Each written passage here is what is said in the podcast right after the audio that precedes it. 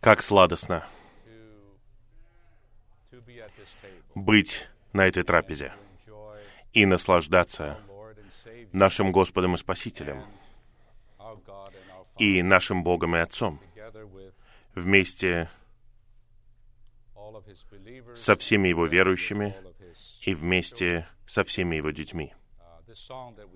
Эта песня, которую мы пели, это один из лучших гимнов для меня. Вот что касается моего чувства э, в приложении.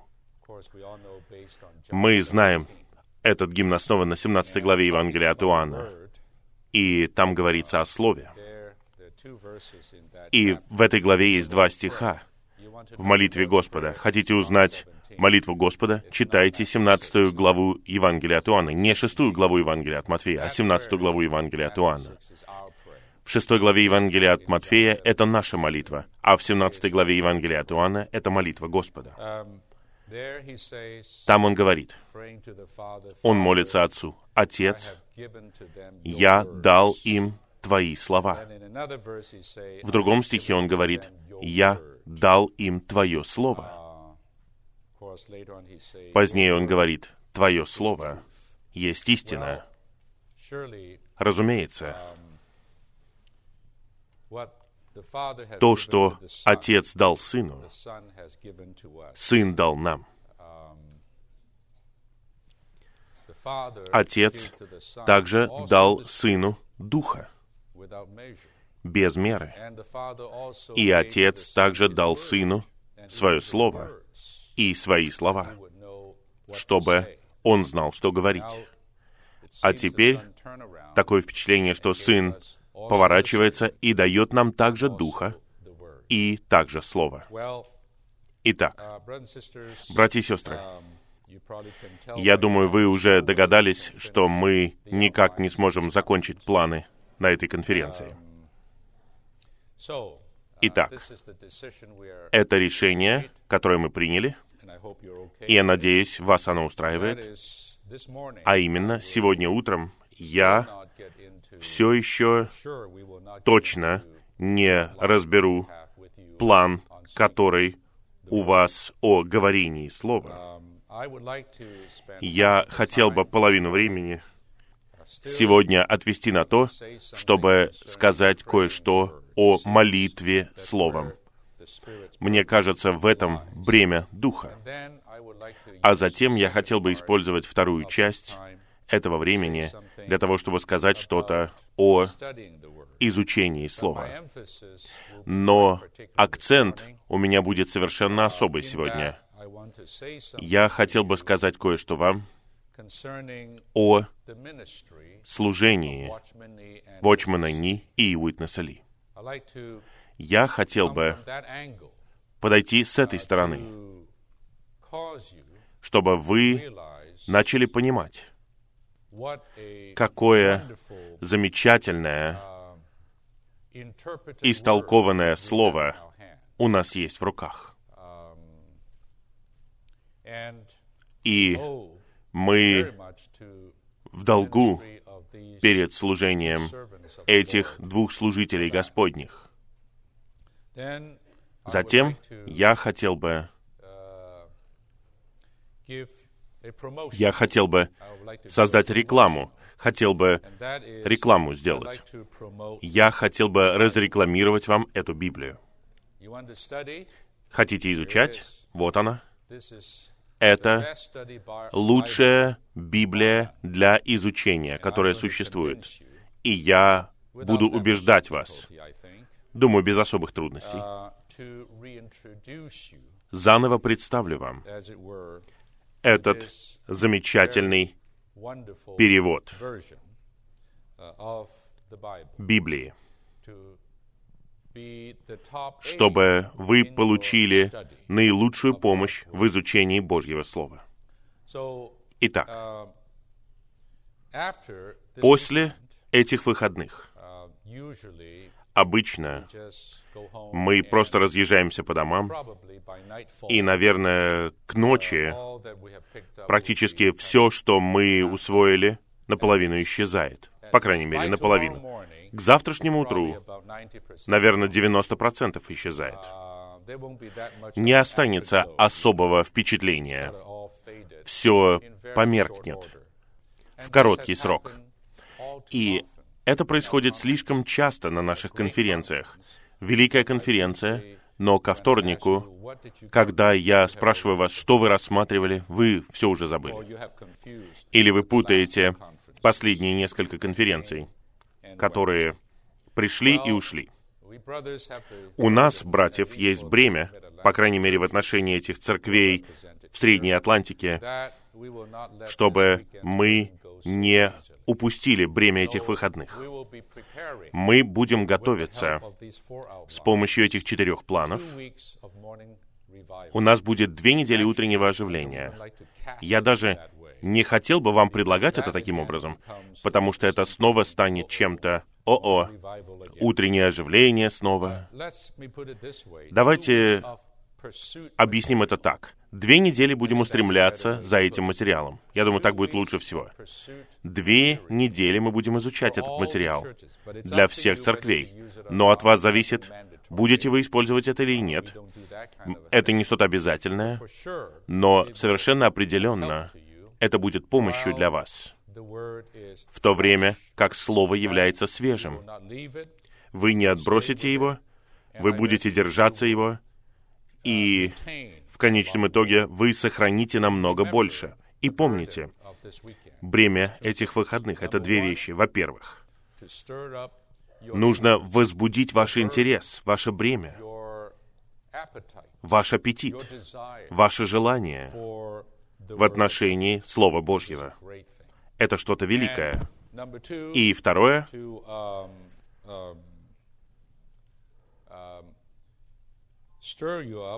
пробудить вас, побудить вас. Это библейское слово «побуждать друг друга», приходить к Слову намного чаще,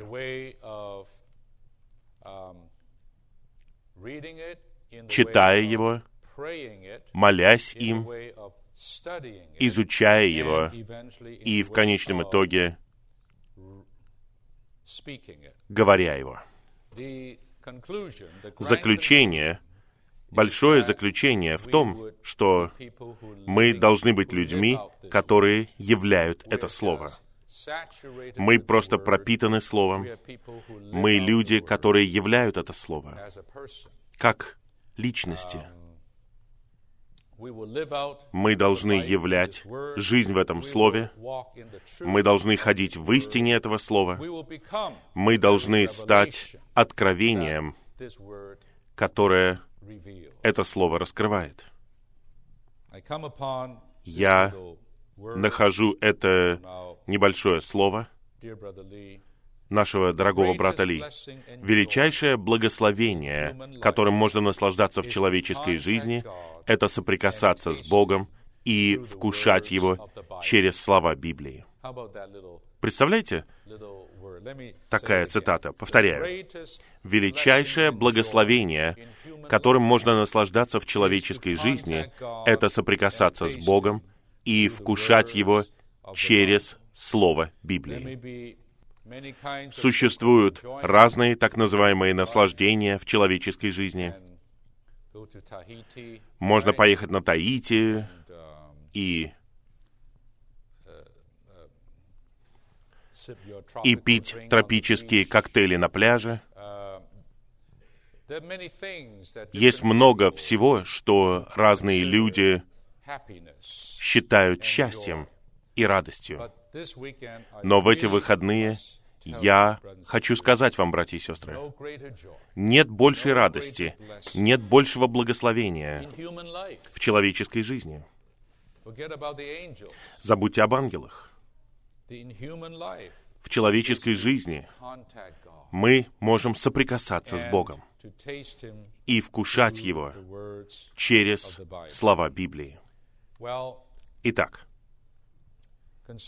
что касается молитвы Словом, молитвы Словом, мы довольно много времени говорили об этом вчера вечером, я хотел бы сказать нечто большее об этом. Я повторяю, приход к Божьему Слову посредством молитвы — это не что-то новое. Это не просто какая-то исключительная практика церквей в Господнем восстановлении. На самом деле, это великая традиция. Я хотел бы подчеркнуть это слово в положительном смысле. Великая традиция. Христианская и иудейская. Другими словами, и в Новом Завете, и даже в Ветхом Завете. Божьи люди, те, кто ищет Бога, те, кто любит Бога, они в конечном итоге обнаружили, что они могут соприкасаться с этим Богом, наслаждаться этим Богом благодаря Его говорению, благодаря Его Слову, Его словам. И как это возможно сделать? Как можно наслаждаться этим Богом благодаря Его говорению, Его Слову? В Ветхом Завете это закон, а в Новом Завете это говорение Господа, которое в конечном итоге становится учением апостолов, а именно всем Новым Заветом.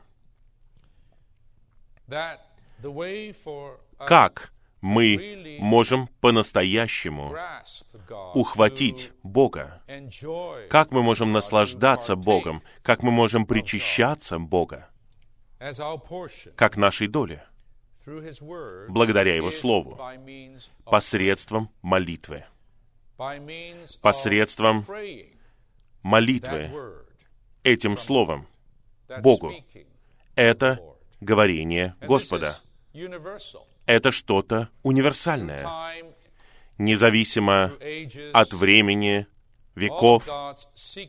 Все Божьи ищущие находили это. Они видели, что это работает если можно так сказать. Итак, разными путями они практиковали это. Вчера я привел вам много примеров этих святых из прошлого в Новом Завете, которые обнаружили это по отдельности и практиковали это с большой выгодой и большой пользой. Итак, мне не нужно даже повторять все это. Братья и сестры, сегодня я хотел бы сказать вот что, что наша молитва словом или так называемая молитва чтения — это открытие этого факта, этого наивысшего переживания христианина, верующего. Но мое бремя в эти выходные состоит в том, чтобы мы открыли это заново. Это было открыто, это практиковали, даже решительным образом. в церквях, особенно в этой стране, в ранние годы. Однако, я наблюдаю, что эта практика, эта великая практика молитвы Словом Божьим уменьшилась со временем. В своей интенсивности, померкла со временем. И потеряла силу. И со временем деградировала в своей жизненности и свежести. Итак, она стала частью даже какой-то формы. Я не стал бы говорить, что это стало каким-то обрядом, но я бы сказал, что это стало своего рода формальностью среди нас, просто обычной практикой среди нас, без силы, без воздействия в нашей личной жизни или в нашей церковной жизни. Итак, это во многом объясняет, почему наша христианская жизнь не такая побеждающая, как должна быть. И наша церковная жизнь не такая привлекательная и не такая богатая, как должна быть.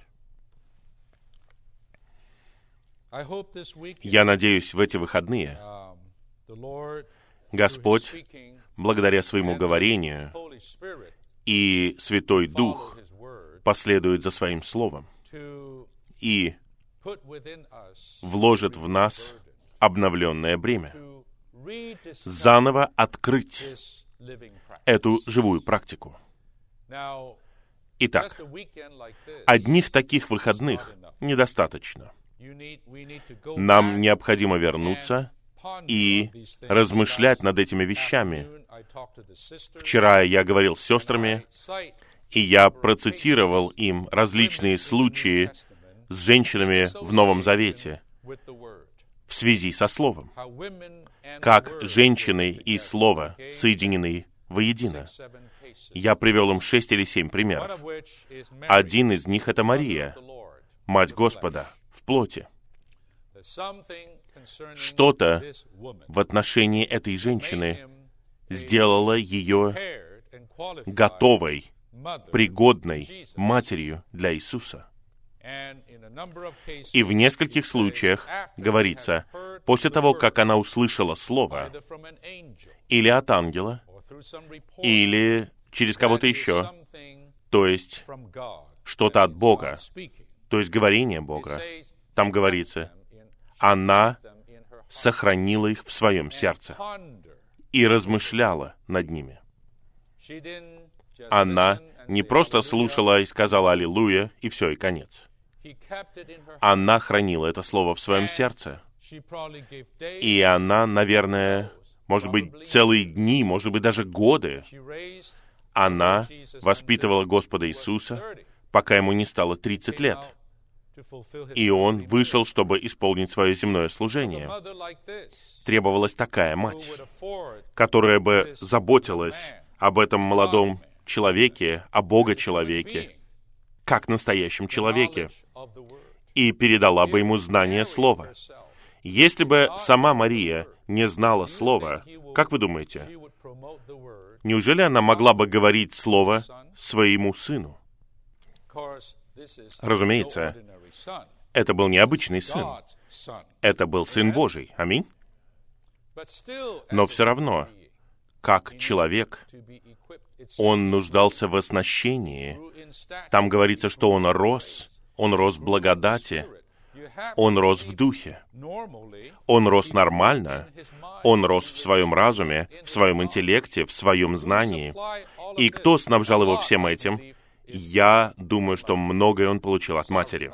Извините, не от отца от Иосифа. Я не презираю Иосифа, но я не читал много стихов. На самом деле, я не читал вообще ни одного стиха о том, что Иосиф был таким человеком. Но мать была такой. Послушайте, в Евангелии от Луки это одна из лучших книг для изучения человеческой жизни Господа. Когда она была беременной, Мария была беременна, она пришла навестить свою двоюродную сестру, Елизавету, которая тоже была беременна. Елизавета забеременела на несколько месяцев раньше. Она была беременна Иоанном Крестителем. И вот две женщины, двоюродные сестры, они беременны двумя великими людьми, двумя величайшими людьми. Я бы сказал, Иоанн Креститель — это величайший до того момента. И Господь Иисус величайший во веки веков. И вот две женщины, они беременны, они в одной комнате, и что они делают? Уверяю вас, они начинают пророчествовать. Это, наверное, одно из первых новозаветных собраний пророчества. Хотите изучать, как пророчествовать? Обращайтесь к Евангелию от Луки и посмотрите, как эти две женщины, не мужчины, пророчествуют, и как ребенок внутри них подпрыгивает, и как они наполнены хвалой. Изучите все это. Я хотел бы рекомендовать вам книгу для всего этого. Это небольшая книга из двух глав, которая называется «Практика пророчествования». Практика пророчествования. И брат Ли использует этот случай этих двух женщин, особенно Марию, и показывает, как она пророчествует, и берет принципы пророчествования. Принципы. Он показывает, как эта женщина уже знала большую часть Ветхого Завета. Ветхого Завета. И она получила вдохновение от Духа. Все это принципы хорошего пророчествования. И она использовала, во-первых, слово, которое обитало в ней. Она знала его. Она умела изрекать, говорить что-то присутствующее и воодушевляющее. И это было дано не в виде доктрины или учения, а дано в виде переживания, ее собственного переживания это превратило слово не во что-то мертвое, не в мертвую доктрину. Это стало чем-то живым, живым переживанием, которым она поделилась. И все это в конечном итоге касалось Христа, Божьего движения. Все это, все это исходит от этой женщины, от такой молодой женщины.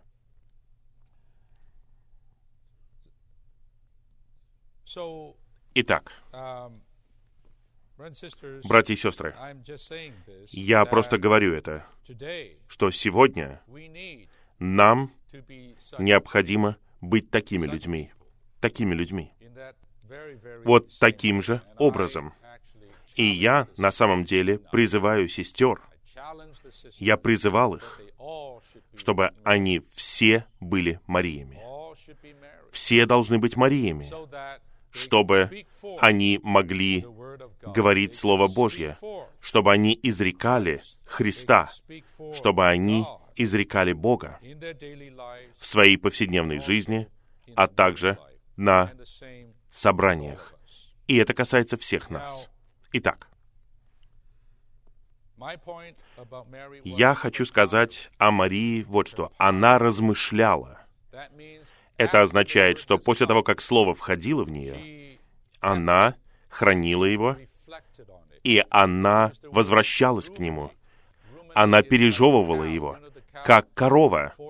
Вы знаете, у коровы четыре желудка. Правильно ведь?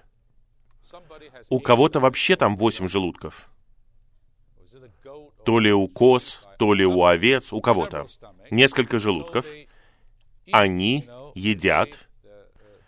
Сегодня есть пастыри коз, и их можно нанять, и эти козы — это лучшие газонокосильщики. Они просто посылают коз, и они вычищают всю землю. Они просто машины для поедания. Но как они едят? Они едят, едят, едят всю эту траву, а во время покоя, во время отдыха, они отрыгивают то, что они съели, назад и снова жуют. Звучит отвратительно. Это называется жевать жвачку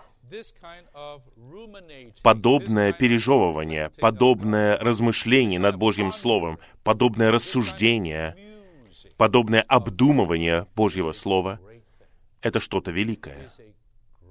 Это что-то великое. И Мария так и делала. Когда мы говорим о молитве Словом, Мое бремя состоит в том, чтобы расширить ваши горизонты, чтобы расширить вашу практику молитвочтения. Я обнаружил, что наша молитва чтения стала очень ограниченным. Да-да-да, аминь. Это что-то ограниченное. Это молитва чтения, несомненно. Но это лишь маленькая часть этого огромного переживания, когда вы приходите к Слову Божьему при помощи молитвы. Такое молитва чтения, которое мы практикуем, это просто маленькая часть, маленькая частичка. Существует огромная территория молитвочтения, и даже мы в Господнем восстановлении еще не касались ее. Это как добрая земля. Это что-то обширное. От севера до юга, от запада до востока. Там говорится, куда не ступит твоя нога, это слово Иисусу Навину.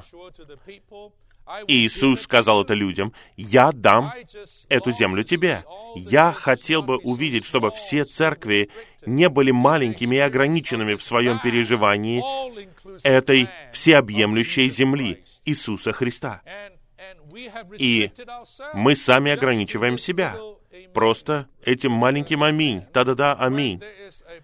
Когда существует гораздо более широкий путь, просто многогранный путь, богатый путь, для того, чтобы мы приходили к Слову.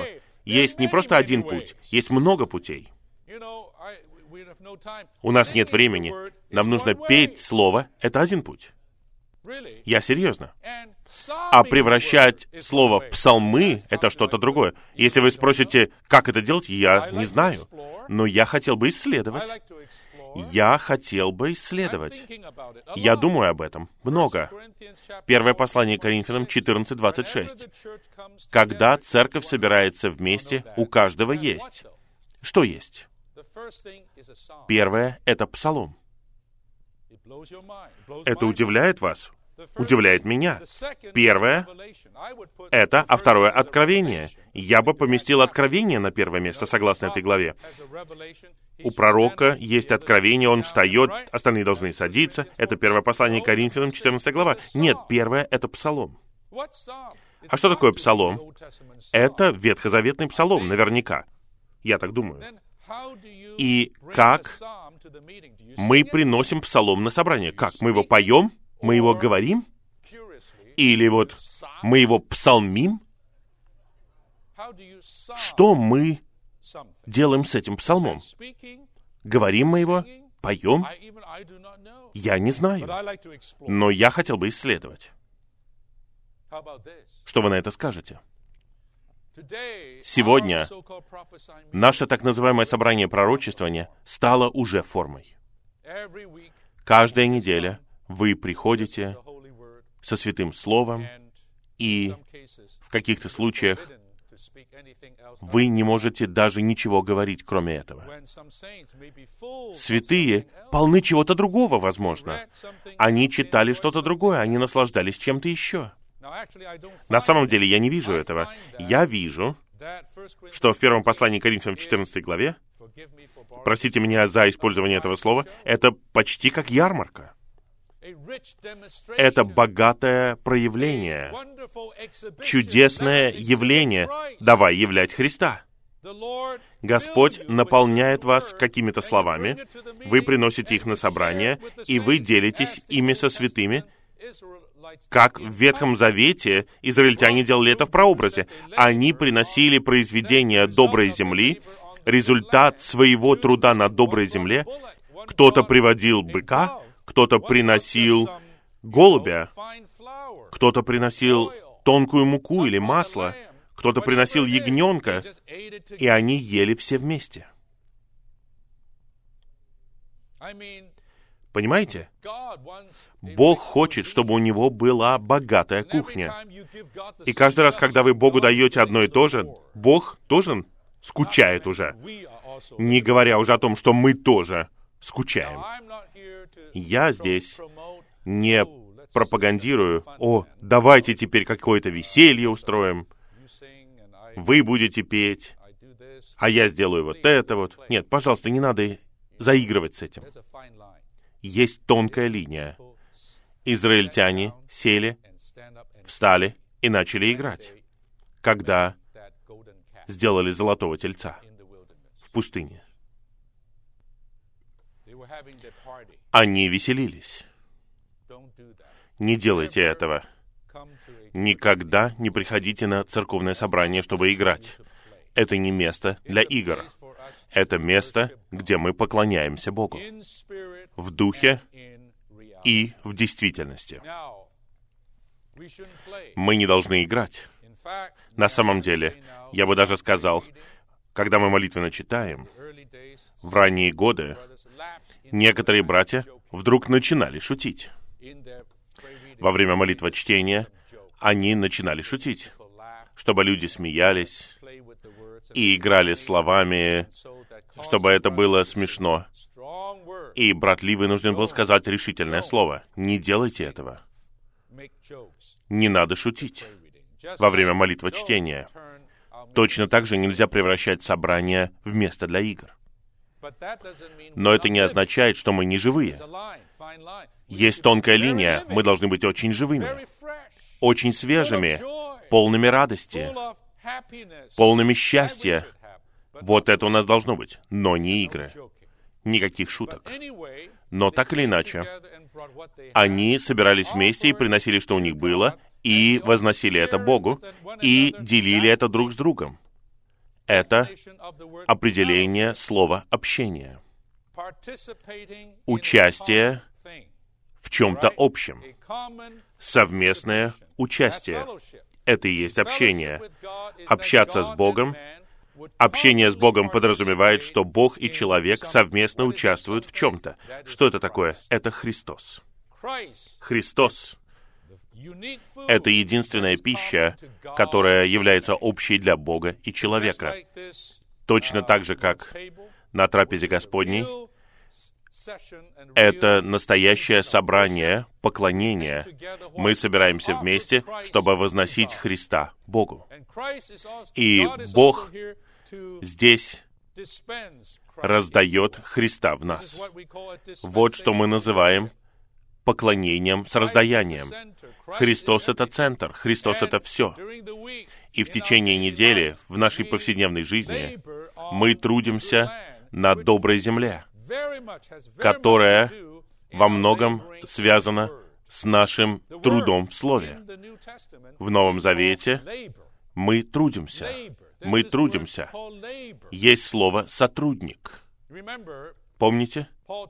Павел говорит о старейшинах в первом послании к Тимофею, о тех, кто трудится в Слове среди ведущих братьев. Они достойны двойного почета. Помните это? Итак, слово «трудиться». Оно соответствует прообразу израильтян в доброй земле. Они должны трудиться на этой земле. Вчера мы говорили о том, что нам нужно бурить, нам нужно углубляться, нам нужно разбивать орех. Это труд. Если вы не трудитесь, вы не сможете ничего принести. Забудьте об этой мысли о том, что существует какая-то чудесная пища.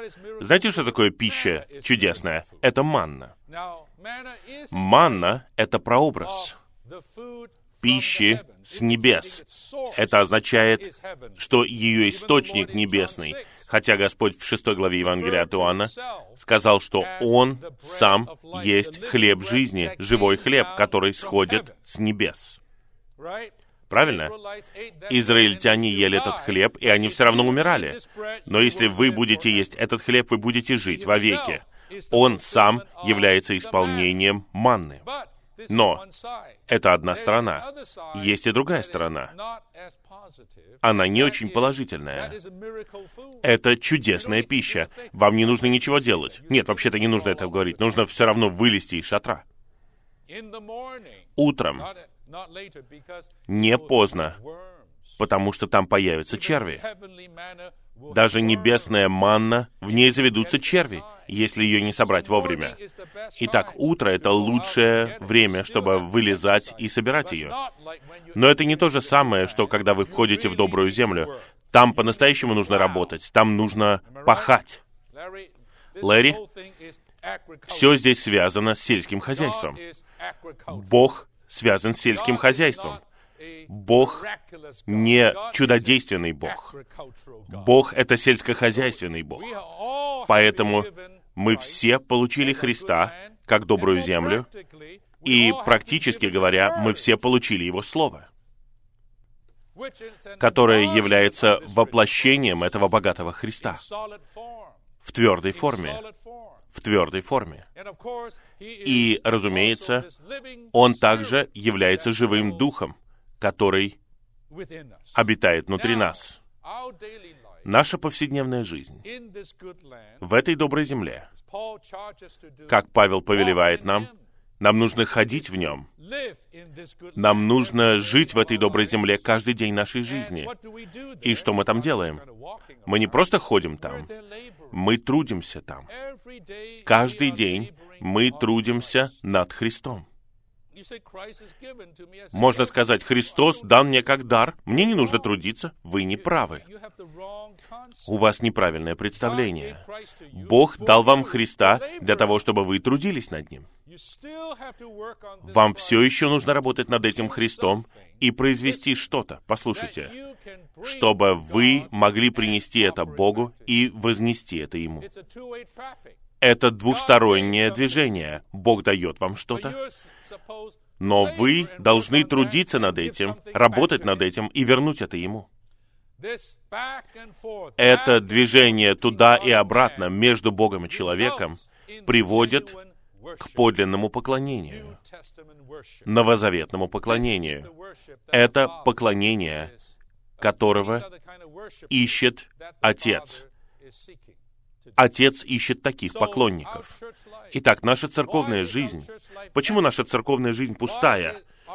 Почему наши собрания молчаливые? Почему святые приходят на собрания и ничего не говорят? Почему так? Почему на собрании пророчествования одни и те же говорят?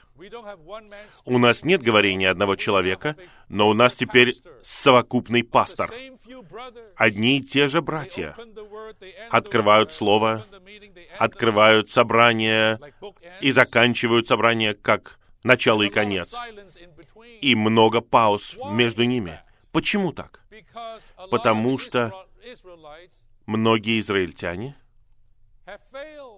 не исполняли свою работу. Они получили огромные дары, Духа и Слова, но они не трудились. Они не работали над этими вещами. Они не читали, они не молились, они не изучали, так ведь? Они не работали, и поэтому они ничего не могут принести. А если вы можете что-то принести, не трудясь, это чудо. И такие чудеса происходят очень редко. Знаете, для чего хороши чудеса? Они чудеса, да, они необходимы.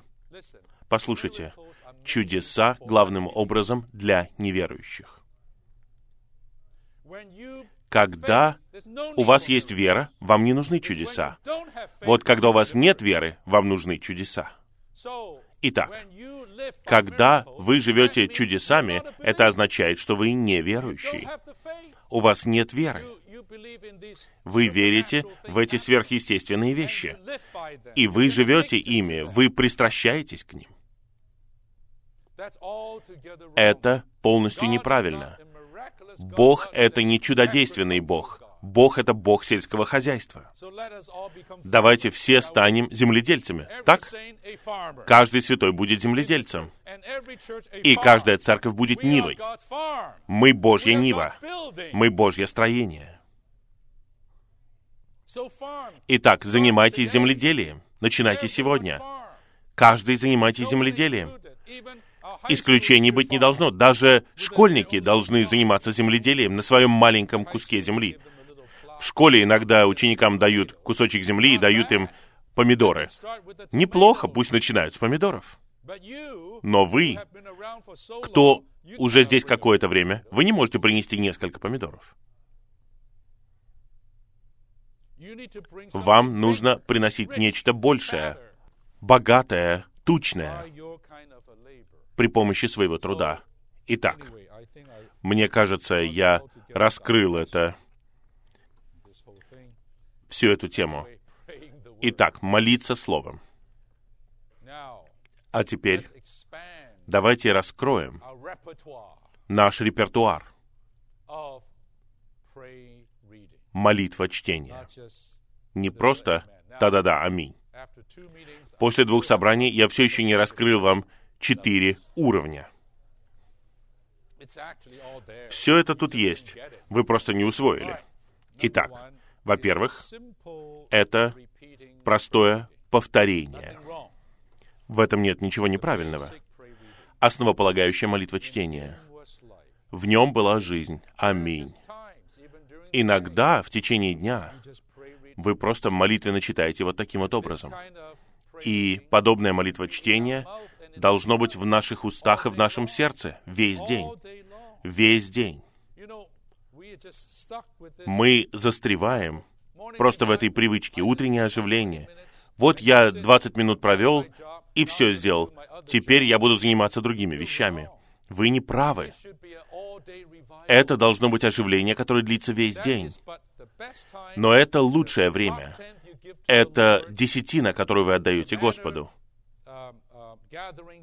Вы собираете манну, и лучше всего делать это утром. Вы приходите к Господу, прежде чем вы коснетесь чего-то другого. Но это не должно быть единственным временем. Весь день. Что мы едим? Что мы вкладываем в свой желудок? Мы должны отрыгивать это в течение дня. Я теперь говорю о переваривании. Многие из нас этого не делают. К десяти часам они забывают уже о том, что они ели в слове утром. К десяти часам. Или они так заняты своей работой, своими делами, что это подобно тому, что они будто вообще не ели. Послушайте, я хочу научить вас хорошей привычке. Чем бы вы ни наслаждались утром, именно поэтому это наслаждение должно быть тщательным. Оно должно быть не просто скольжением по поверхности, не какое-то быстрое что-то. Вы не должны словно выпить кофе и съесть пончик, что бы там это ни было. Каждое утро. Иногда вы, возможно, так и поступаете, но каждый день, если вы будете так поступать, у вас будут проблемы. Вам нужно есть здоровый завтрак. Вам необходимо есть овсянку с орехами и с чем угодно там еще. Нужно съесть яйцо, выпить протеиновый коктейль, съесть фрукт. Вы должны есть хорошо, что-то здоровое съесть. Это настоящее оживление. Неизбежно что-то из Слова должно проникнуть в вас, если вы молитесь Словом надлежаще. И в течение дня вы должны отрыгивать. Это Слово возвращается к вам. Оно поднимается в вас, и вы жуете его, вы обдумываете его. Вы снова размышляете о нем, и Слово пребывает в вас весь день. И оно становится вашей поддержкой, вашим снабжением, даже становится вашим мгновенным. Вот это слово становится вашим мгновенным говорением, согласно вашей ситуации, вашей нужде в тот день. Это слово становится снабжением. Человек будет жить не одним хлебом, а всяким словом. Делайте это, святые. Не оставляйте это. Возвращайте это назад Господу. Сохраняйте это Слово которым вы молились в своем сердце, в своем духе. Размышляйте над ним весь день, и вы увидите больше света. Вы увидите, вы получите больше богатства. Вы будете постоянно высасывать, высасывать эту пищу. Я хотел бы продолжить. В противном случае я так и не дам вам четыре этапа. Итак, второе — это то, что я называю ударное чтение. Это начало копания. Копание. И я особенно рекомендую то, чтобы церкви и святые в церквях практиковали это, учились этому, собираясь вместе небольшим числом. Есть нечто в таком молитвочтении, что требует совокупной силы. Я не имею в виду, что сами по себе вы не можете так делать. Я это делаю. О, Господь, я ударяю по Слову с сильным духом, с более сильным упражнением своего духа. И вы увидите, как появляются искры. Если вы ударите спичкой, вот таким вот образом. Да, там есть фосфор, но огонь не появится. Но если вы ударите изо всех сил, раз, тогда весь коробок загорится. Это ударное чирканье вашим духом, а дух слова произведет свет и огонь и жар. Это секрет молитвы словом. Если вы просто расслабляетесь, вы тепловатые, вы не можете хорошо молитвенно читать. Забудьте об этом. Тот, кто по-настоящему молитвенно читает, упражняется в духе. Дорогие братья и сестры, в этом вопросе упражняйте дух. Упражняйте свое внутреннее существо. Забудьте о разуме.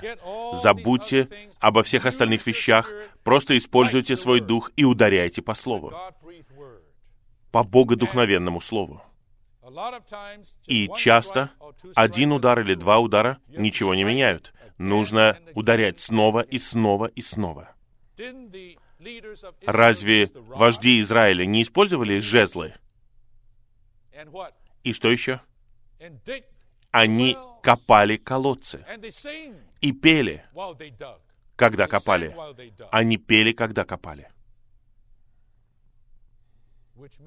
Это означает, что пение — это своего рода копание.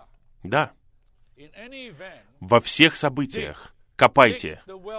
Копайте колодец. Копайте. Это шахта. Это шахта. Там много богатства, много всего хорошего, но очень твердая оболочка. Есть скорлупа. Не разочаровывайтесь, не сдавайтесь, копайте, братья и сестры. Правильно? Упражняйте дух. Копайте, копайте, пока вы не коснетесь Бога. пока свет не начнет сиять, пока огонь не появится. И те из вас, кто знает, о чем я говорю, понимают, о чем я говорю. Это такое замечательное наслаждение. Наш брат сказал, дорогой брат Ли, у меня четыре плана есть о молитвочтении. Может быть, это будет следующая конференция. В глубине. Он сказал следующее. Личная молитва чтения чудесная, но его нельзя сравнить с совместным молитвочтением. Он говорит, я касаюсь третьего неба каждый раз. И я говорю аминь на это. Когда я с некоторыми братьями, и я по-настоящему касаюсь, упражняю свой дух, не играючи, серьезно, но живым образом. Отрывок. И я хотел бы сказать вам свою скромную историю. Я говорил уже об этом где-то. Извините меня. Я написал гимн, который в нашем приложении. Его довольно часто поют. А именно песня «Приди, и духа невеста говорят». «Приди, и духа невеста говорят». Я написал этот гимн, когда мне было 19 лет. Я только что пришел в Господнее восстановление. Я только появился. И я пошел на молитвенное собрание церкви. Это было в Элден-Холле. И там было молитвенное собрание. К этому моменту там было где-то 200-300 человек в одном зале. И в тот конкретный день молитвенное собрание было полностью посвящено молитве словом. Не как молитвенное собрание сегодня. Это было просто молитва чтения. Это было что-то сильное. И что они молитвенно читали? Они молитвенно читали Откровение. Они читали не о десяти пальцах. Когда я пришел, они молитвенно читали последние две главы Откровения. Вы знаете последние две главы. Может быть, кому-то из нас так и нужно сделать. Прочитать первые две главы Бытия и последние две главы Откровения. Давайте попробуем это на наших собраниях и посмотрим, что произойдет. Итак, нелегко час пятнадцать молитвенно читать, и при этом 300 человек молитвенно читают Слово. Но они смогли созидать это. Они созидали церковь таким вот образом, и они могли это делать. И вот я был на этом собрании. И я просто вошел в такое молитвочтение. Я до сегодняшнего дня я не был на молитвенном собрании вот такого рода. И прошло практически 50 лет. Я в восстановлении уже почти 50 лет. Я больше никогда не был на таком собрании молитвы чтения. Я в каком-то смысле вспоминаю эти добрые старые дни. Вот в этом смысле. В этом смысле. Итак, я помню до сих пор, помните 12 камней? Очень трудно их произнести. Хризопрас гиацинт,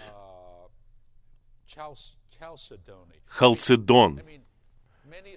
Многие святые в то время были из простых рабочих семей. Им было трудно говорить даже по-английски правильно. И нужно произносить было вот эти вещи. Мы просто уничтожали эти слова. Но все равно мы мы просто бурили. И уверяю вас, это был как Диснейленд в 9.30 вечера. Я имею в виду, что там был фейерверк. Вам кажется, что все кончилось, и потом еще один залп. И вы думаете, все закончилось, и вдруг еще один залп. И крещендо. О, удивительно. Я был просто на третьем небе, абсолютно. И я был так вдохновлен. Я участвовал в этом, как молодой человек. Я говорил вам, мне было 19 лет. И я был так вдохновлен молитвочтением, всем молитвочтением. Это молитвочтение было просто лучшие слова, помазание Духа.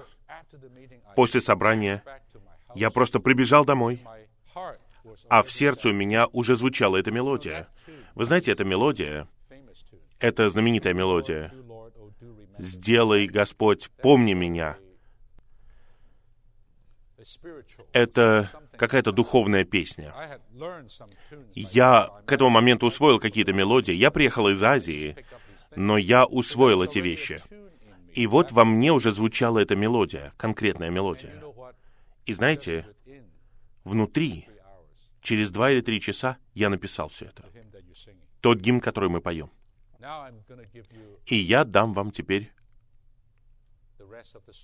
оставшуюся часть истории. А именно, на самом деле я ничего не писал.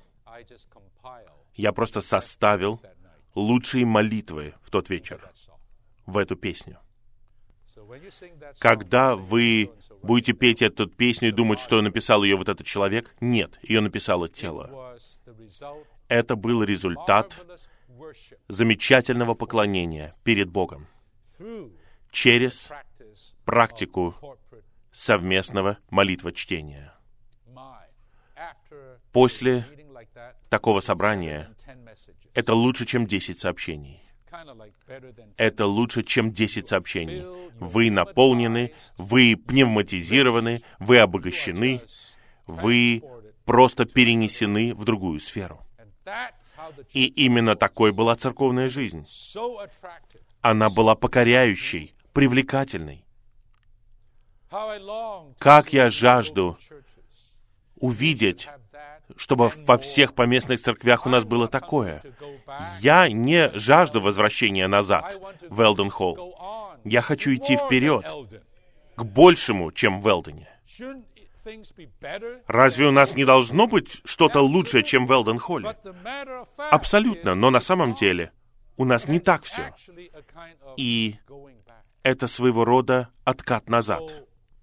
Поэтому я хотел бы воодушевить всех вас, практиковать, собираться вместе, по двое, по трое, братья. Вы знаете, братья, ведущие братья, когда вы собираетесь вместе, пожалуйста, я знаю, как все происходит. Вы произносите какие-то вступительные молитвы по кругу, каждый по разу помолились. Молитва закончилась.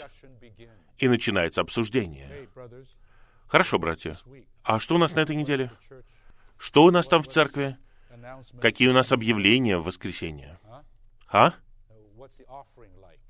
Какие у нас пожертвования? Я не говорю, что эти вещи бесполезные или ненужные, но, братья, если у вас такое старейшинство, я думаю, вам конец. Мне хотелось бы видеть, чтобы ведущие братья, когда собираются вместе, чтобы они достаточно времени призывали Господа. И иногда молитвенно читали Слово.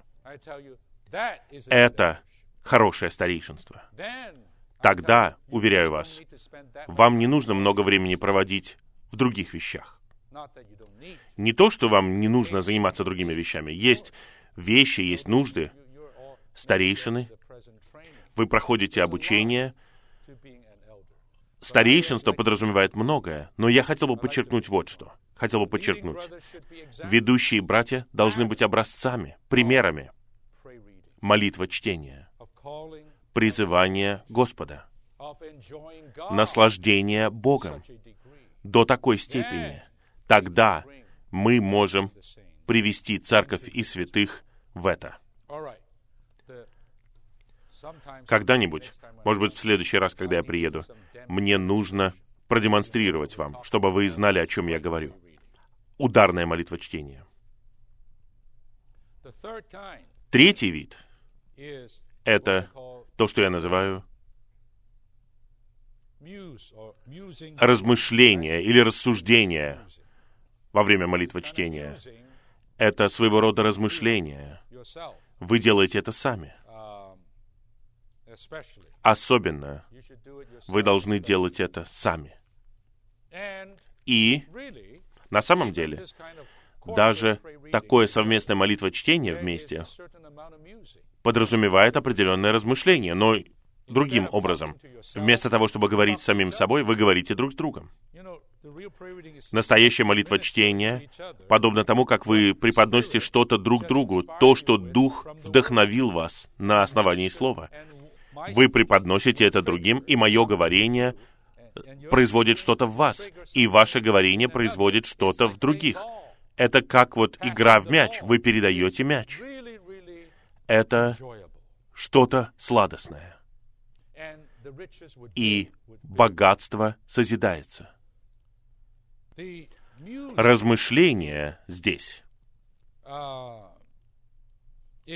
это что-то медленное, это что-то более тонкое.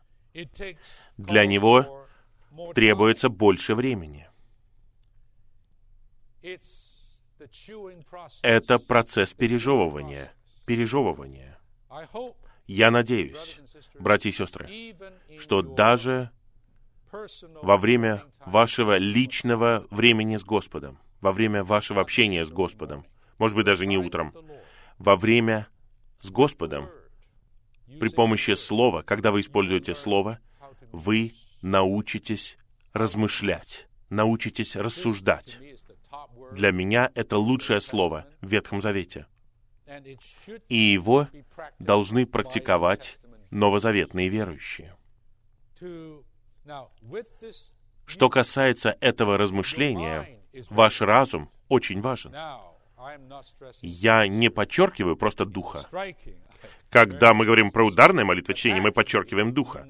Но на самом деле ваш разум должен быть полностью вовлечен в это. Он должен участвовать. Он должен быть един с духом.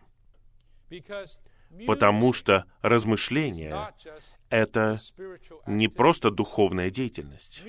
Размышление — это дух и разум, которые работают вместе. Видите? В более глубоком и более подробном размышлении над Божьим Словом. Несомненно, существует сильное упражнение Духа, чтобы читать Слово таким вот образом, молитвенно читать Слово таким вот образом. Но для этого требуется разум. Он должен быть озарен во время вашего размышления. Вы должны быть напитаны. На самом деле, настоящее питание происходит в вашей душе. Настоящее питание происходит в вашем разуме. Когда ваш разум озаряется Словом, когда ваш разум понимает что-то в Слове в виде откровения, в виде истины, в виде какой-то духовной действительности о Христе, о Церкви, о Боге, о духовных вещах. И ваш разум понимает, ваш разум постигает, ваш разум открывается, ваши глаза открываются. Уверяю вас, это удерживание света, этого богатства и есть питание для вашей души. Видите, насколько это отличается от просто «да-да-да, аминь»? Начинается с этого, но вы должны двигаться вперед. Дорогие святые, вы должны двигаться вперед. Поэтому в моем молитвочтении я редко могу молитвенно читать более одного стиха. Я редко могу это сделать. Слишком быстро все. Даже часто я не могу закончить одного стиха. Я просто застреваю в одной фразе. И очень часто даже в одном слове или в двух словах. И я просто жую, и жую, и жую. И чем больше я жую, это как высасывание сока из кости. У меня есть собака. Если бросить ей кость, представляете, через несколько часов я прихожу, и я смотрю на кость, она вся белая, и в ней не осталось ничего. Эта собака каким-то образом высосала все из этой кости. Нам нужно есть, как эта собака. Я имею в виду, вы просто высасываете и высасываете, пока ничего не останется. О, вы просто наполнены этим словом. Помазание учит нас всему. Но помазание не учит нас чудодейственным образом.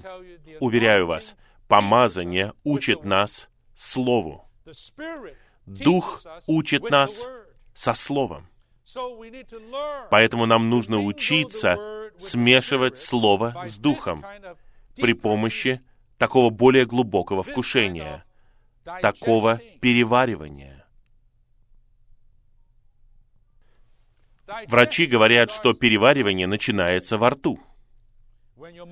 Когда ваши коренные зубы начинают перемалывать пищу, вы выделяете слюну. И эта слюна перемешивается с пищей, и это перемалывание и есть начало переваривания. Большинство людей думают, что переваривание начинается в животе. Нет, оно начинается у вас во рту. Именно поэтому это хорошая практика есть медленно. Если вы просто вдыхаете пищу, это нехорошо для переваривания. Поэтому, когда мы даже молитвенно читаем Слово в начале, в начале вы используете свои коренные зубы, чтобы перемалывать. Вы выделяете слюну, и вы перевариваете это слово в начале. В начале. Уверяю вас, когда я молитвенно читаю в начале, то множество начал поднимаются у меня в голове из Библии. О, это начало. Вы начинаете видеть, вы начинаете получать откровения. В начале, в начале вы входите в чудесное пространство. Я даже не знаю, как его назвать. Когда ваш дух работает, и ваш разум, ваш обновленный разум работает. Бог Дух помазывает вас, Он учит вас. И Слово тоже раскрывает вам что-то и озаряет вас. И вы теряетесь. Просто вы потеряны в этом чудесном месте, в этой чудесной сфере, где находится Бог, где Бог.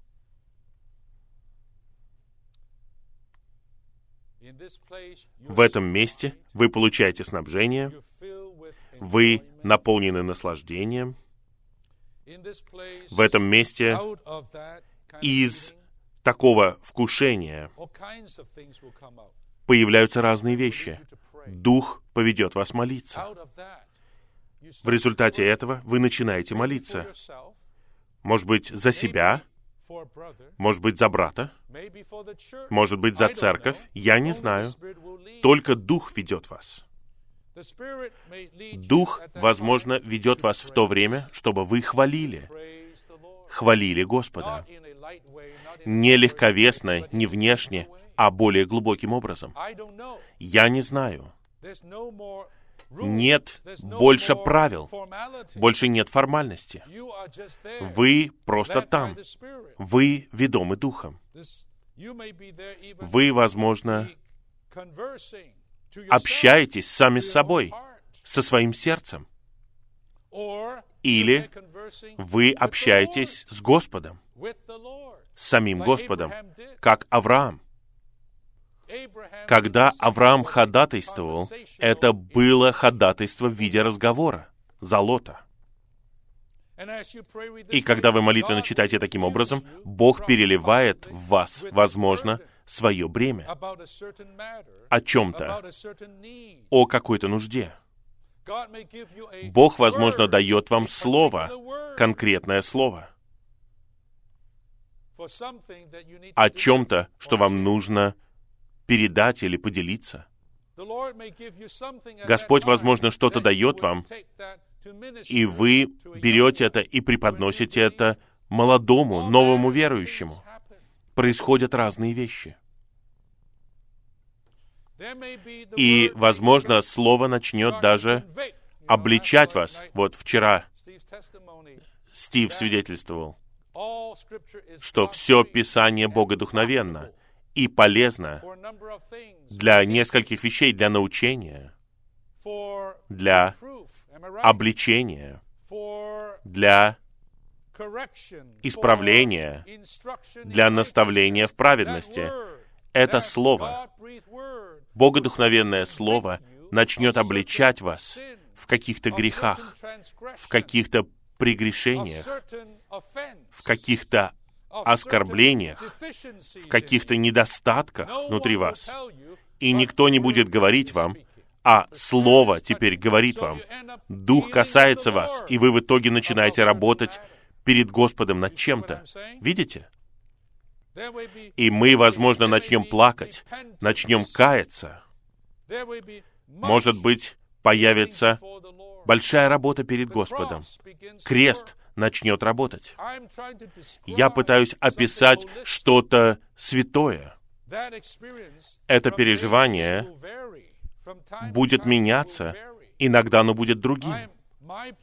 Мое бремя, братья и сестры, состоит в том, чтобы мы не останавливались на полпути, чтобы мы не застревали, чтобы мы не были евреями, которые оставались в слове начала.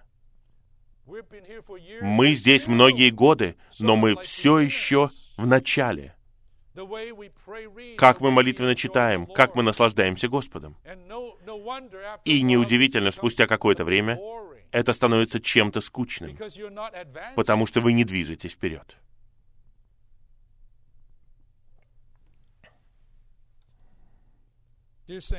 Дорогие святые, я надеюсь, что это небольшое слово о третьем уровне, или, как вы его назовете, молитва чтения, пробудит в вас стремление. Но для этого требуется время. Вы не можете спешить в этом. Именно поэтому я всегда говорю об этом. Наше время крадется ненужными вещами. Время, которое мы могли бы провести в духовных вещах с Господом.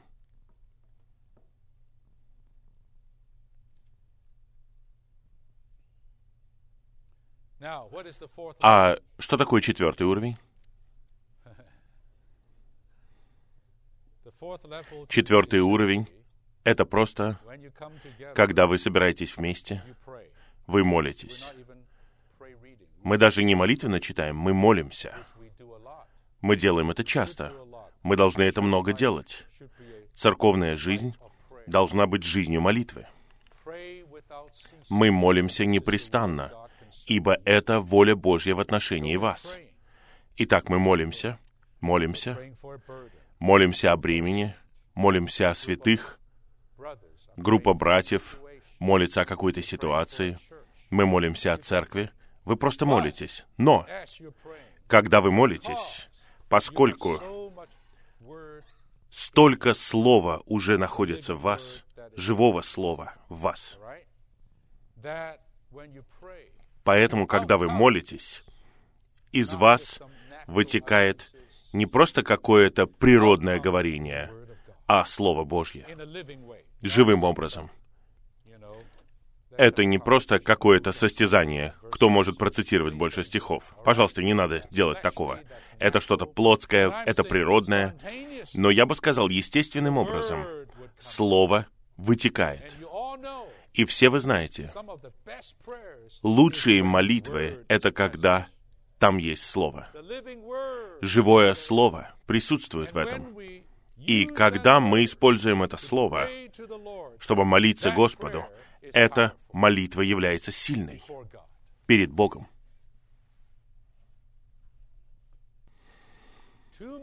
Слишком многие из нас молятся природными молитвами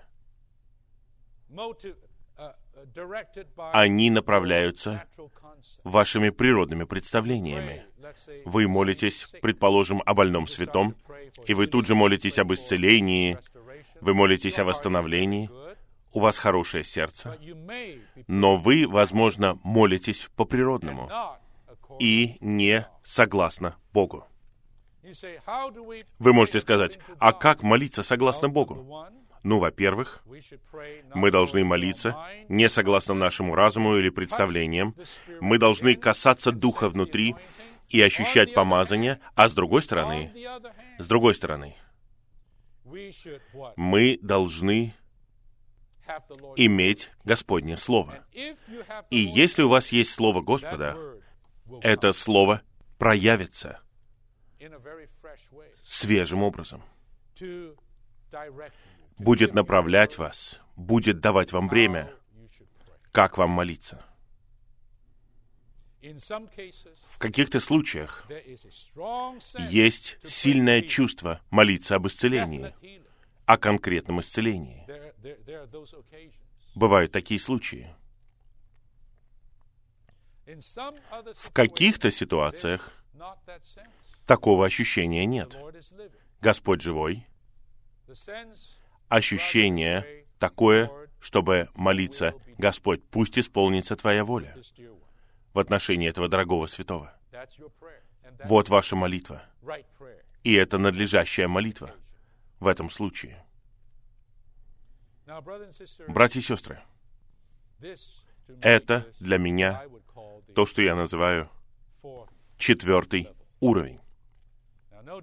Несомненно, наш брат говорит о том, чтобы петь слово, о том, чтобы говорить слово псалмами, это что-то более глубокое, но я бы сказал, у меня нет такого переживания. Поэтому я не могу учить вас этому.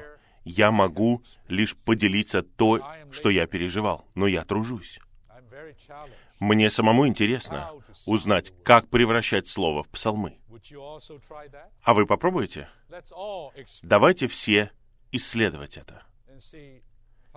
И посмотрим, как Господь поведет нас. Итак, сегодня... О, я хотел бы вернуться к третьему римскому пункту во втором сообщении, потому что я туда не добрался. Вот практические детали. Если у вас есть этот план, посмотрите. Нам всем нужно развиваться и продвигаться вперед в деталях, которые касаются молитвы чтения. Когда мы что-либо делаем, мы сначала должны ухватить принцип, и потом перейти к деталям и техникам. Давайте посмотрим на принципы. А. Принципы молитвы чтения это молитвенно читать Слово быстро. Вы скажете, вы же учили нас молитвенно читать медленно. Ну, этот быстрый путь — это указание на то, когда мы молимся вместе, когда мы молимся вместе. Не надо захватывать время, не надо медлить, передавайте мяч. Короткими фразами, молясь чем-то новым и свежим, и это сохраняет нас от разума и помогает нам упражнять дух. Собирайтесь вместе, сестры, собирайтесь вместе, братья. Не занимайтесь чем-либо, а просто молитвенно читайте Слово Божье. Проводите собрание молитва чтения без какой-либо другой цели. Просто молитесь Словом и практикуйте это. Короткие фразы, быстро, живо, кратко и свежо. Это хороший принцип. Б. Иногда, когда мы молитвенно читаем Слово, мы можем прочитать целый стих целиком, но часто лучше читать его слово за словом, фразу за фразой. Мы должны читать Слово Божье понемногу, слово за словом. Я извлекаю огромную пользу из этого. Слово за словом. Я никогда не встречался с Watchman Ни. Но можно прочитать из его биографии, кто-то свидетельствовал, как Вочман Ни молился. Как Вочман Ни молился. Вочман Ни молился медленно. Медленнее, чем наша молитва сегодня. И также довольно серьезно. Почему? Не просто потому, что ему нравилось медлить потому что он молился словом за словом, ощущая помазание Духа. Поэтому каждое слово не было потрачено впустую. Не было просто привычных фраз. Не было каких-то великих фраз. Дело не в красноречии, а в том, чтобы ощутить, что Господь Дух говорит послании к римлянам, в 8 главе, говорится, что мы не знаем, как молиться, как должно. Но Дух знает разум Христа. Ходатай. Христос единственный ходатай, и Дух знает его разум, и поэтому Дух стонет внутри нас. Он молится внутри нас стонами, неизреченными. Правильно? Поэтому лучшая молитва — это молитва Духа через наш Дух. И здесь нельзя спешить. Нужно ощущать Духа, и нужно изрекать что-то. Лучшая молитва. Вы видите много молитв Вочмана Ни в его сообщениях, в начале или в конце — я скажу вам, лучшая молитва — это молитва, когда он помолился в 1939 году в Англии на Кесвикской конвенции. Он произнес эту молитву в самом начале Второй мировой войны. И он помолился о Китае и Японии, потому что Япония только что напала на Китай. Я не буду этого раскрывать вам, сами найдите. Эта молитва находится в книге «Провидец Божественного Откровения». Короткая молитва.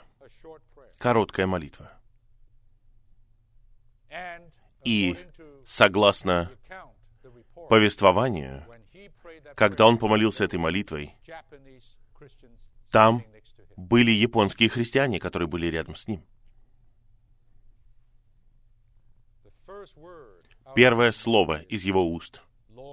Господь, Ты царствуешь. Это молодой человек. В то время ему было 30 с небольшим. Но он уже был известен. И ведущий этого собрания пригласил его. И он был гостем. Я имею в виду Вочман Ни. Т. Остин Спаркса, который привел его на Кесвикскую конвенцию. И он не знал, что делать, когда ведущий попросил его произнести заключительную молитву. И он спросил у брата Спаркса. Тот сказал, хорошо, давай молись. Не было времени готовиться. Он просто взошел туда и помолился. Это была сильная молитва. Говорят, что можно просмотреть все записи Кексвикской конвенции, и можно найти запись этого собрания с этой молитвой.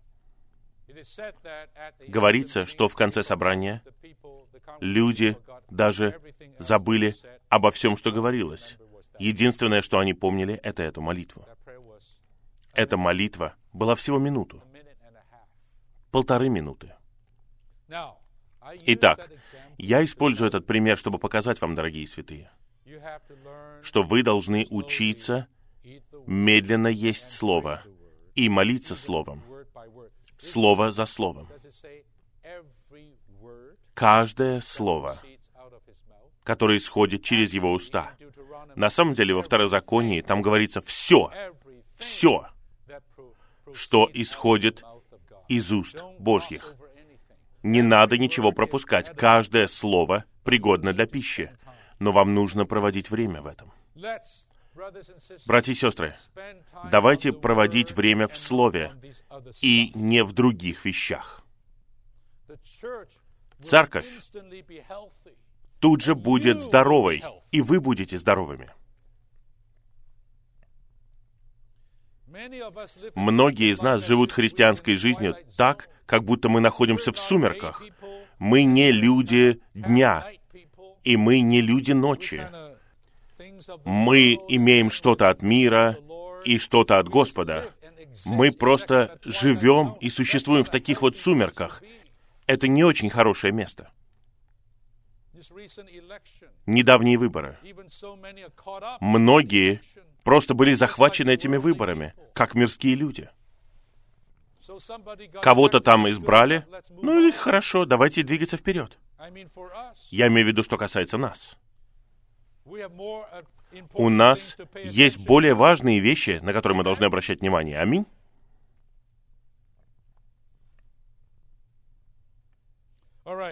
Хорошо. В. Нам нужно упражнять свой дух для того, чтобы не быть методичными. Мы должны избегать следования процедуре. Мы должны всегда открываться для Господа, чтобы позволять Святому Духу течь свободно. Другими словами, не превращайте молитва чтения во что-то механическое. Не становитесь роботами. Хорошо? Открывайтесь для Господа. Упражняйте дух. Позволяйте духу вести и течь. Это то, чему нужно научиться со временем, когда вы молитвенно читаете Слово Божье. Г. Наши слова должны быть живыми, не старыми. Мы не должны молиться из своей памяти или знания. Нам нужно новое слово и новое вдохновение. Чем больше мы молитвенно читаем, тем больше нового мы будем получать.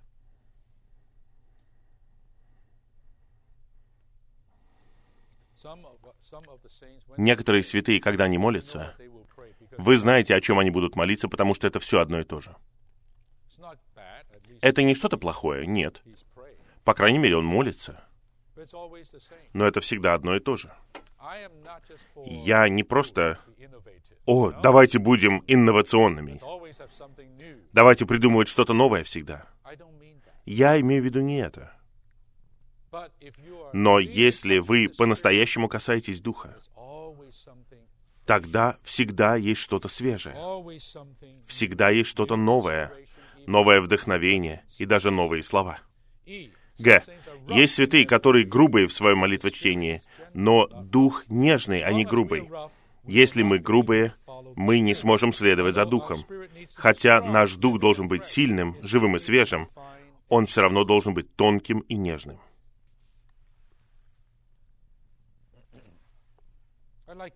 Мне это нравится. Молитвенно читайте культурно. Не некультурно и дико. Вы можете сказать, я как Иоанн Креститель, я ем саранчу и дикий мед.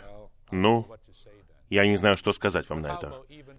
Но давайте вы будете есть саранчу и мед утонченно. Мы должны избегать излишнего возбуждения при молитвочтении. Мы не должны приходить в слишком большое возбуждение. Мы должны быть свежими, живыми и высвобожденными, и при этом трезвомыслящими. Хорошо. А теперь у нас осталось несколько минут. Я хотел бы разрекламировать вам восстановительный перевод. Вот давайте поговорим о Библии, о изучении Библии. Мы должны были рассмотреть это вчера, но мы так этого и не сделали. И у нас времени даже утром не осталось. Я надеюсь, что вы сами вникнете во все это в течение нескольких недель. Но сегодня я стою перед вами и по-настоящему, рискуя показаться продавцом, рискуя, что вы подумаете, что мы рекламируем только одно и то же. И рискуя, что я якобы превозношу каких-то людей. Хорошо? Я рискую всем этим, но я все равно чувствую, что я должен быть честным, я должен быть верным, и я должен рекомендовать всем вам. Дело не в том, что у вас какая-то проблема, но все равно. Если мы хотим изучать Слово Божье, не просто читать, не просто молиться, нам нужно изучать Слово Божье. Я бы сказал, вот что касается Библии, это одна из лучших, если не самая лучшая. Есть много Библий. Я служу в Библии для Америки. Если вы придете ко мне в офис, там у меня целая стена одни Библии. Я попросил святых достать мне все опубликованные Библии. У нас есть экстремальная Библия для скейтбордистов — У нас есть Библия для мам. Все, что вы можете себе представить. Все, что угодно. Там какие-то стихи выделены. Это вот для мам. Библия для мужчин и всевозможные другие вещи. Пожалуйста, не думайте, что я не знаю, какие там есть Библии.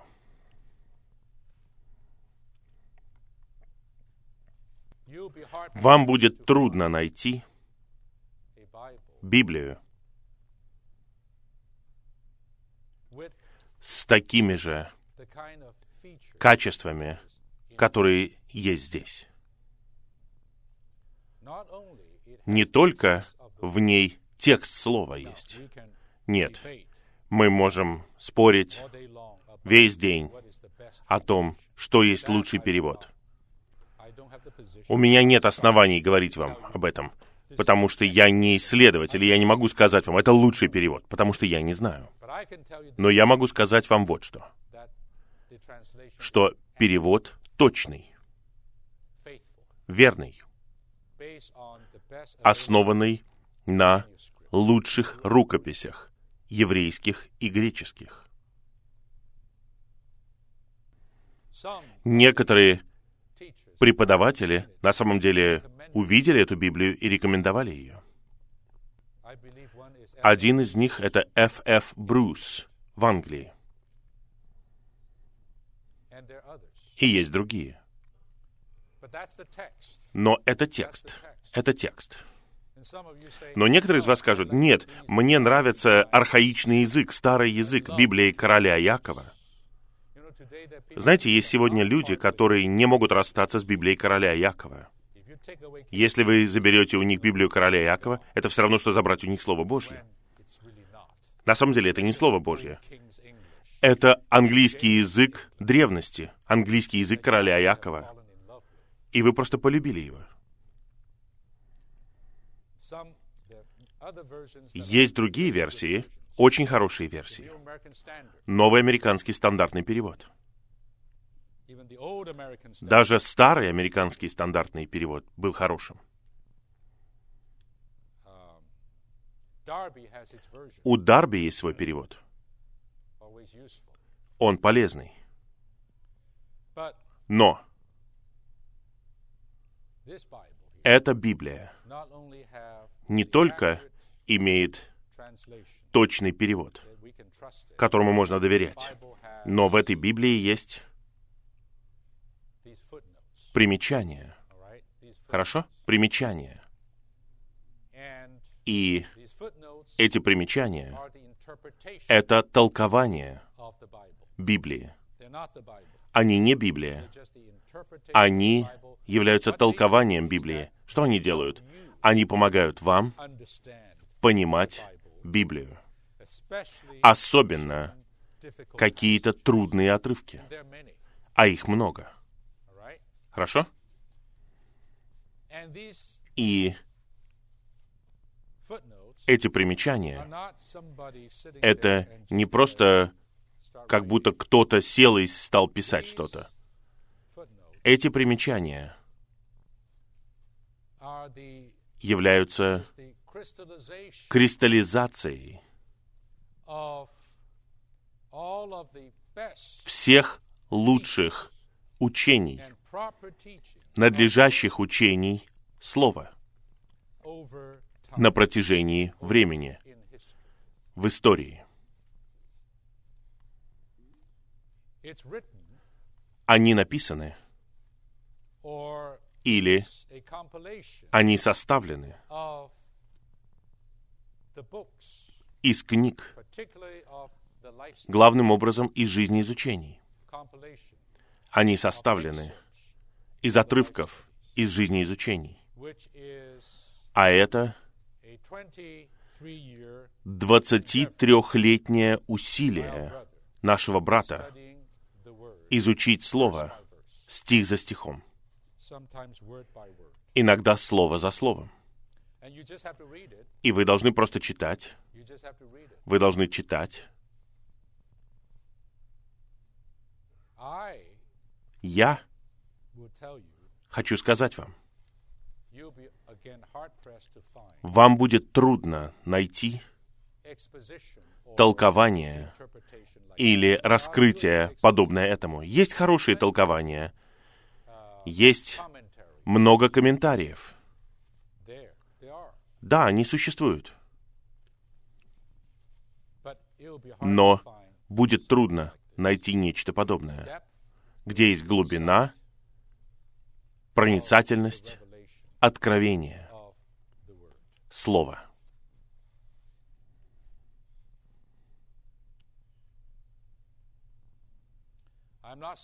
Я не говорю, что вам не нужно читать ничего другого больше.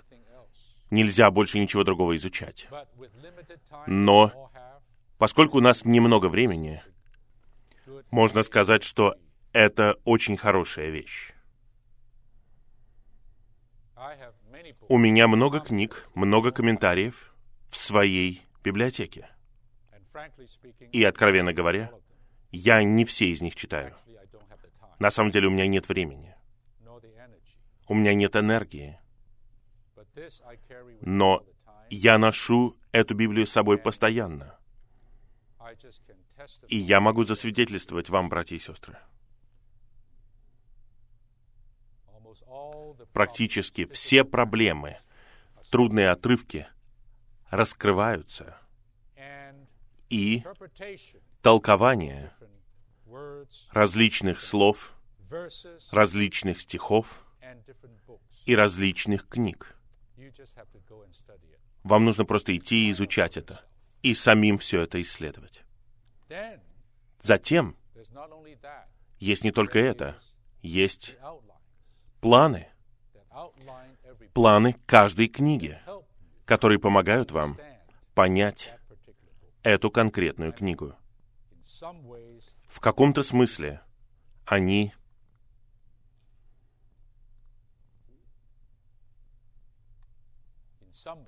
в каком-то смысле они более важны, чем примечания. В каком-то смысле. Просто посмотрите Евангелие от Иоанна. Евангелие от Иоанна. Как оно разделено на два раздела. Главы с 1 по 13 и затем с 14 по 21. О приходе и об уходе Христа. Просто посмотрите и изучите это. Единственное, что я могу сказать, вы сами должны вникнуть в это и сами для себя решить. Перекрестные ссылки, которые помогают вам изучать Слово, просто феноменальны. Эти перекрестные ссылки не просто перекрестные ссылки. В мире много перекрестных ссылок, но эти перекрестные ссылки избраны на основании понимания Слова. Я не знаю, сколько пользы в своем изучении я получил из этих перекрестных ссылок в Слове. Я недавно проводил изучение живого Бога. Я говорил братьям, это выражение «живой Бог». Просто живой Бог. Столько света, столько света я получил при помощи перекрестных ссылок, особенно при помощи примечаний. Но это не все. Это просто как инструмент, который помогает вам. Я не слепой. Я не просто невежа. Я беру это и следую за этим. Нет, я применяю дух. Я молюсь. Я изучаю. Но это как помощь для того, чтобы вы изучали Слово. Пусть это будет хотя бы единственная вещь, которую я рекомендую вам. Всем нам. Вы можете сказать, у меня уже есть такая Библия. Вам не нужно продавать ее мне. Я не пытаюсь вам ничего продать. Меня беспокоит то, насколько вы используете ее. Насколько вы получаете пользу от нее. Вот что я хочу сказать.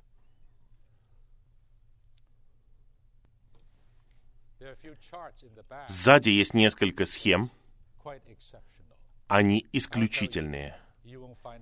Я уверяю вас, вы нигде не найдете подобных схем. Об устроениях, схема, о различных великих событиях, от вечности до вечности, а также о приходе Господа, последнее время и так далее. Если вы не понимаете и не знаете устроения, вы не можете понимать Слово Божье.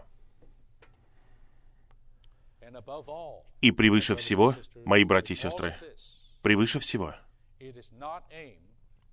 цель не просто в том, чтобы помочь нам узнать богословие, узнать историю, узнать различные доктрины Библии. Цель в том, чтобы помочь нам увидеть откровение Божьих тайн. Тайна Бога, Христос, и тайна Христа, Церковь. И великая тайна Христос и Церковь, о чем говорил Павел в своем завершающем служении. Другими словами, эти вещи помогают вам, не отвлекают вас. Вы знаете, Библия может отвлекать. Можно ухватиться за что-то одно и уйти очень далеко, и вы даже не знаете, где вы окажетесь. Но эта книга помогает вам быть сохраненными на центральной линии Божьего домостроительства. А это нечто редкое. Нечто редкое. Она не помогает вам просто узнать Библию ради Библии. Она помогает вам, ведет вас в центральные положения, касающиеся Бога. Итак, братья и сестры, я заканчиваю свою речь. Время закончилось. И это путь и инструмент, который вы все должны использовать для изучения слова. Другой инструмент, я бы сказал, я бы рекомендовал вам, это жизнеизучение. Я верю, что в вашей местности у братьев есть бремя привести церкви в изучение Слова посредством этих сообщений. 1984 сообщения. 1984 сообщения. Если вы будете читать два сообщения в неделю, за 10 лет вы не закончите. Но вы закончите главные книги. Вот главные книги. Евангелие от Матфея, Иоанна, послание к римлянам, послание к Галатам, Эфесинам, Филиппийцам, Колосинам, Евреям и Откровение. Плюс две ключевые книги в Ветхом Завете — Бытие и Исход. Если вы за 10 лет с помощью жизнеизучений будете изучать Слово таким вот образом, вы будете знать больше, чем большинство богословов. Не просто знать больше, вы узнаете все правильное. И это знание истины в Божьем Слове, которое вы удержите в себе, станет вашим питанием на всю жизнь и также станет вашим капиталом, при помощи которого вы служите Богу. Вы будете служить людям, вы будете пасти, учить, даже во время своего благовествования. Вы будете не просто человеком жизни, но вы будете человеком истины. Вы будете человеком Слова Божьего. Я остановлюсь на этом. Мне кажется, осталось еще немного времени для того, чтобы вы могли поделиться. Да, длинное утро было. и вы милостиво задержались здесь. У вас все в порядке? Ничего страшного, мы делаем это иногда. Еще 15 минут. Давайте послушаем свидетельство и говорение, чтобы подтвердить это слово. Хорошо? Я дал вам задание? Да? Хорошо. Вот еще одно задание сегодня. А именно, вникайте в эти сообщения в течение двух недель. Хорошо? Хорошо. Я заканчиваю на этом. Братья, святые, пожалуйста, поделитесь чем-то. Не уходите еще. Мы закончим где-то в 12.